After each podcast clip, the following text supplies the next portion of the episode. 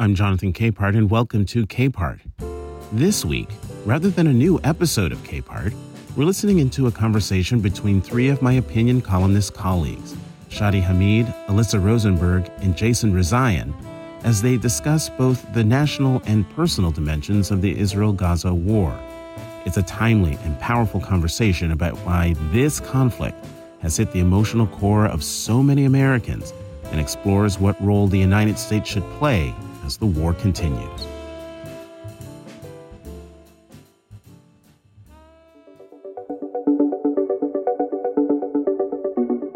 Could we start by introducing ourselves?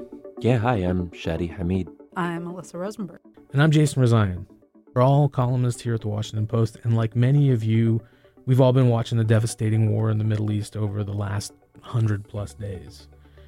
This war is all over the news, all over our social media feeds, and often in our conversations with our friends and family. Opinions on the topic are strong. This war and America's unflinching support for it has caused fights around kitchen tables and editorial boardrooms around the country. Today, we want to get personal and talk about if America's support of Israel in this conflict has changed people's feelings about the U.S. and about American ideals. Uh, Shadi, I want to start with you. What's your initial reaction to that question? Has this impacted your feelings about America? Yeah, it has. Um, so I've traditionally been pretty hawkish on foreign policy. I believe in America's role in the world. And I think that the U.S. has been, on balance, a force for good. Um, for all of our faults and all the bad things that we've done in various regions, particularly during the Cold War, um, the dominance of the U.S. has coincided with an expansion of democracies across the globe, a reduction in battlefield deaths, decline in interstate war. So that's something that I've generally argued. But now I'm sort of in a position where I don't feel as comfortable making the case to people that America is good. Um, I still think that, but I think the case has been complicated and especially if I'm talking to fellow Arab or Muslim Americans or people who live in the global south, I just don't know if I can, in good conscience, make the case for American hegemony. And part of that is because I don't think this is just about Israel Palestine. I actually think what's going on in Gaza is a proxy for a deeper set of issues, including um, international law, double standards, civilizational divides, the West versus the rest. So I think that I'm I am really struggling with some of these questions. Alyssa, what about you? Um, can I actually ask Shadi a question first before I answer? Because um, I'm not someone who writes about foreign policy, but just listening to you talk um, made me curious about something. How are you, I guess, untangling what the US is doing right now and what Israel is doing right now? And I mean, do you distinguish those? Is it a matter of seeing the US as, you know, uncritical in its provision of arms for Israel? Is it seeing the US as, you know, ineffective in encouraging Israel to conduct the war in a different way? Is it sort of uh, undue deference to Netanyahu? What's yeah. Hmm.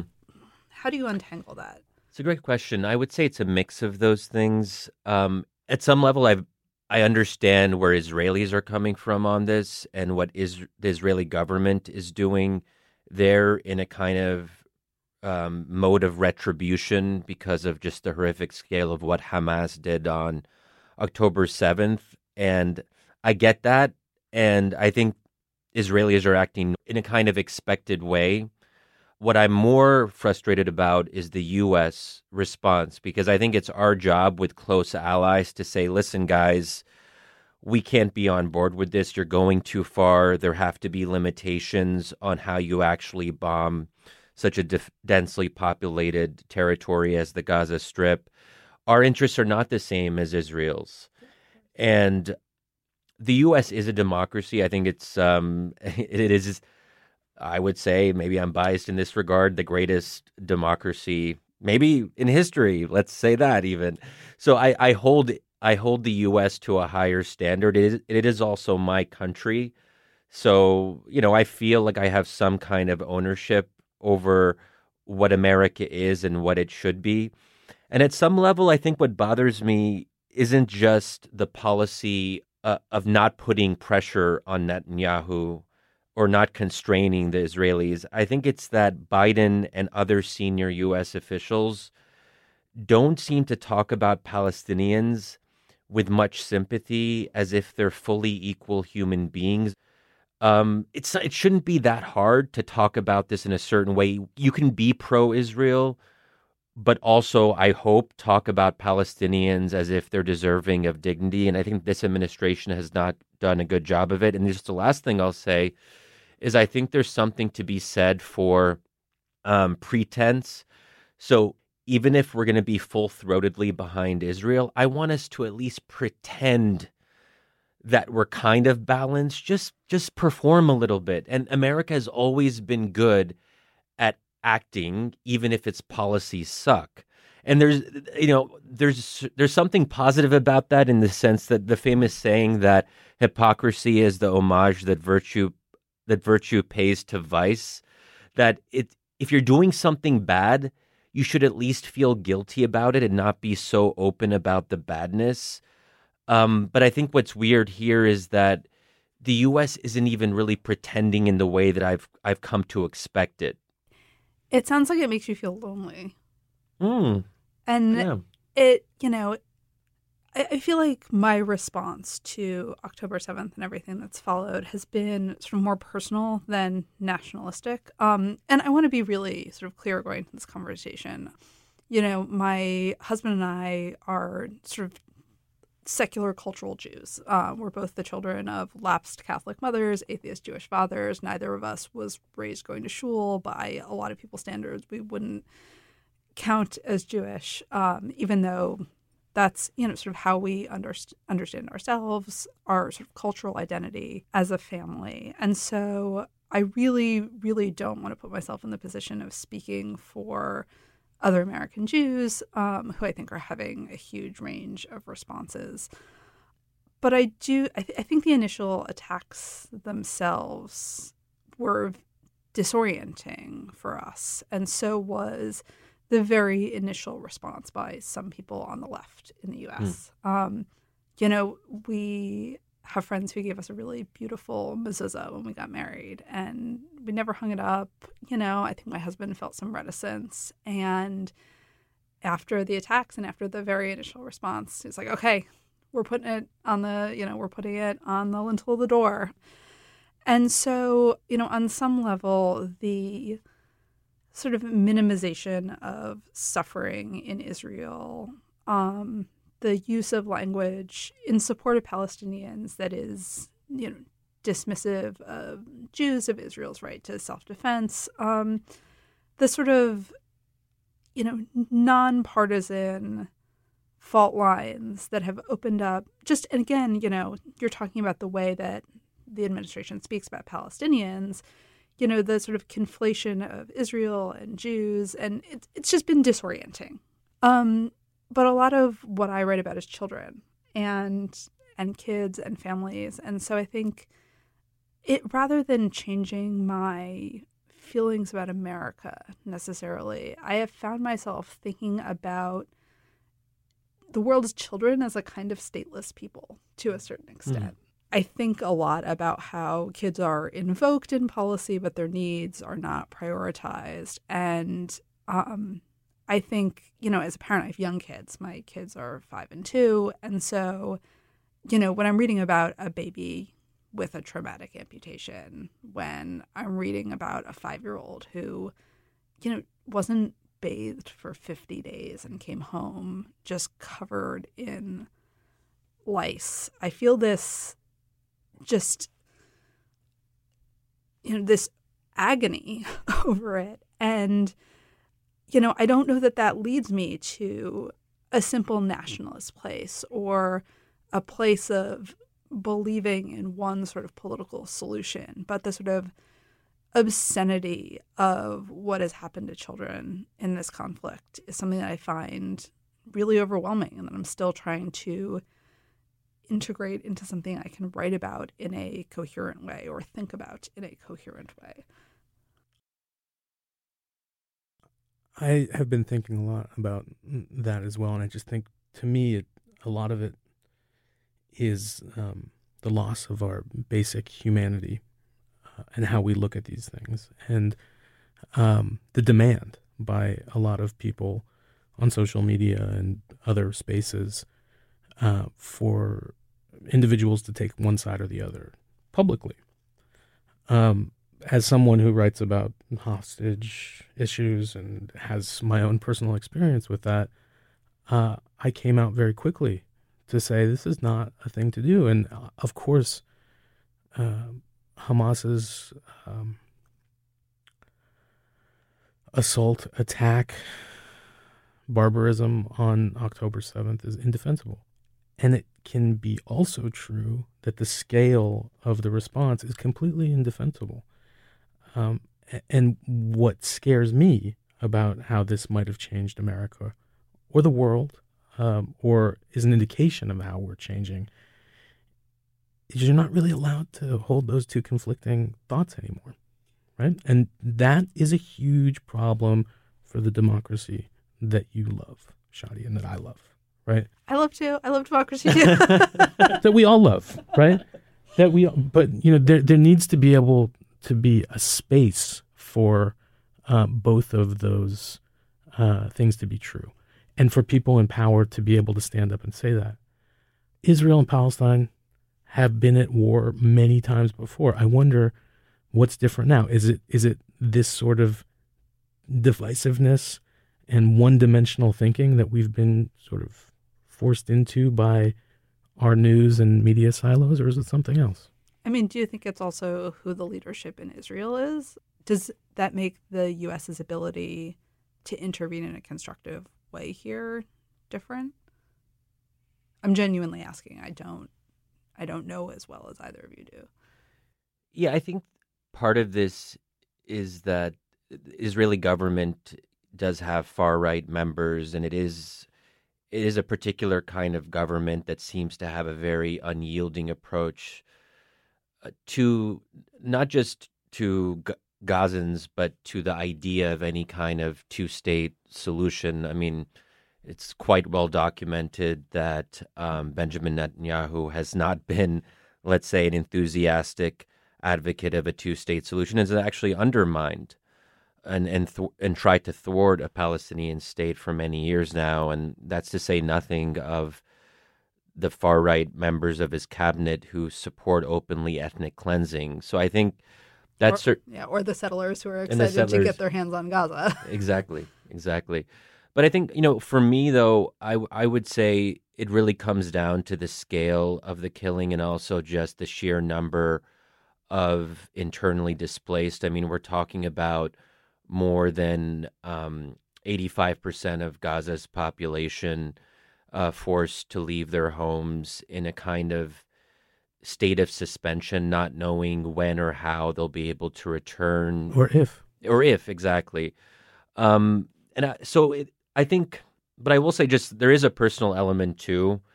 I think um, it may not be clear to people who are listening just based on my name, but um, it is relevant. You know, I am I am Arab, I am Muslim, and I think that all of us come into this or a lot of us come into this with some kind of personal element, and we can't pretend that we can look at this conflict and be 100% objective or dispassionate.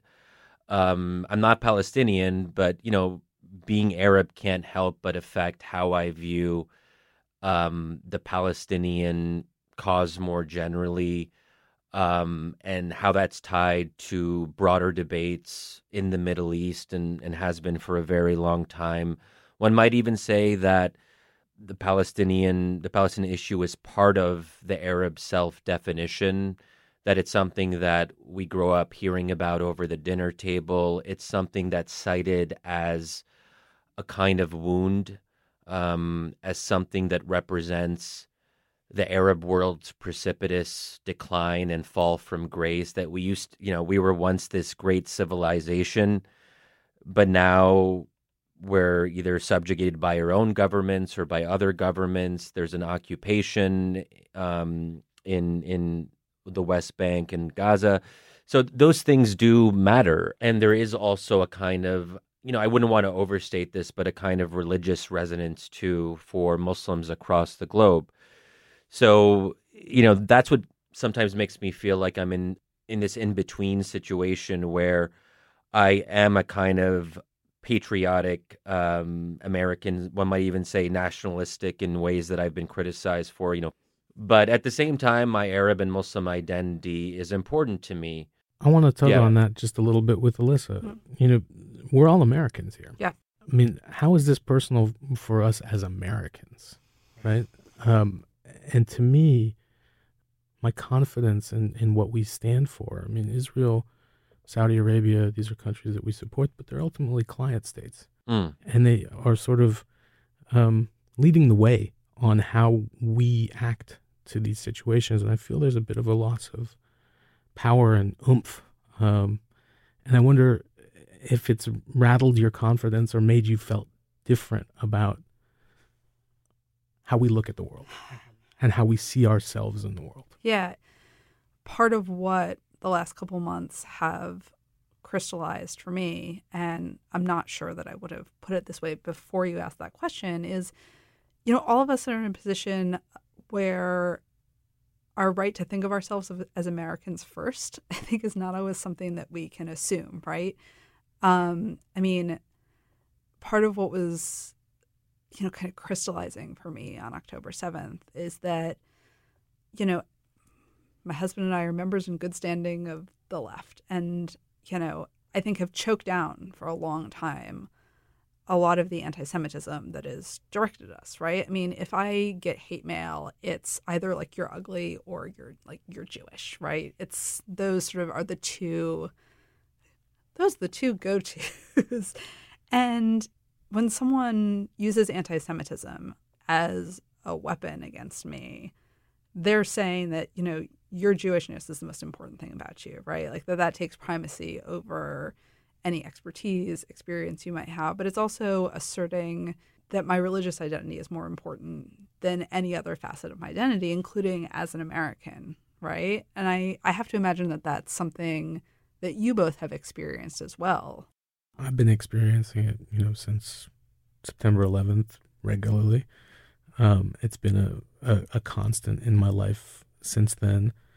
And that's not what this country was about. And although those trends always existed for different groups in society, the dominant idea that, but at the end of the day, you're American always won, I don't think it's winning anymore.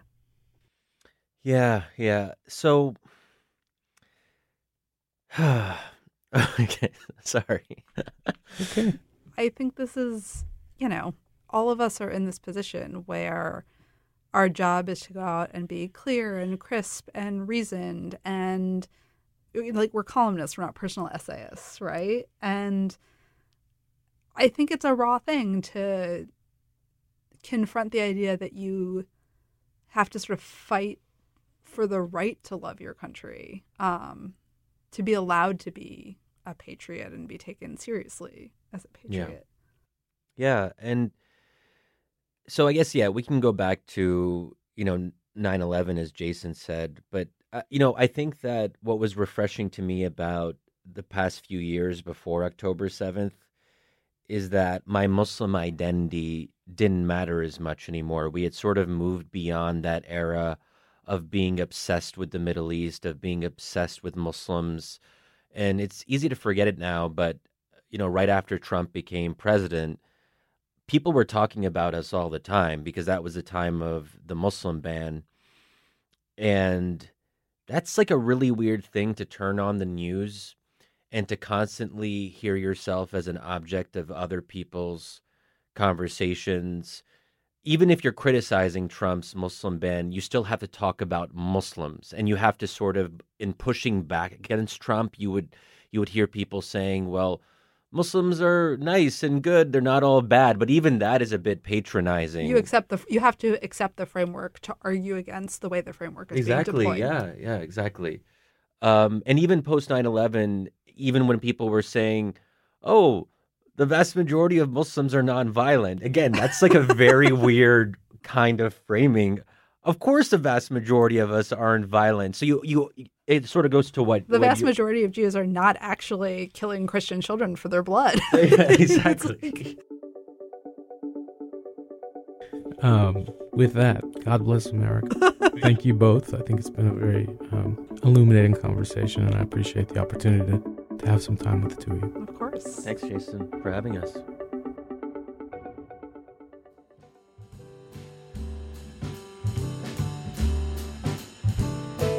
Thanks for listening to Capehart.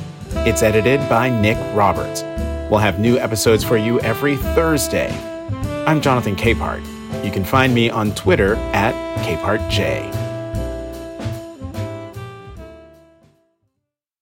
If you're looking for a smoking gun, I can absolutely guarantee you, you will not find it. In October 2001, a series of letters filled with a deadly powder called anthrax were dropped into the U.S. mail system.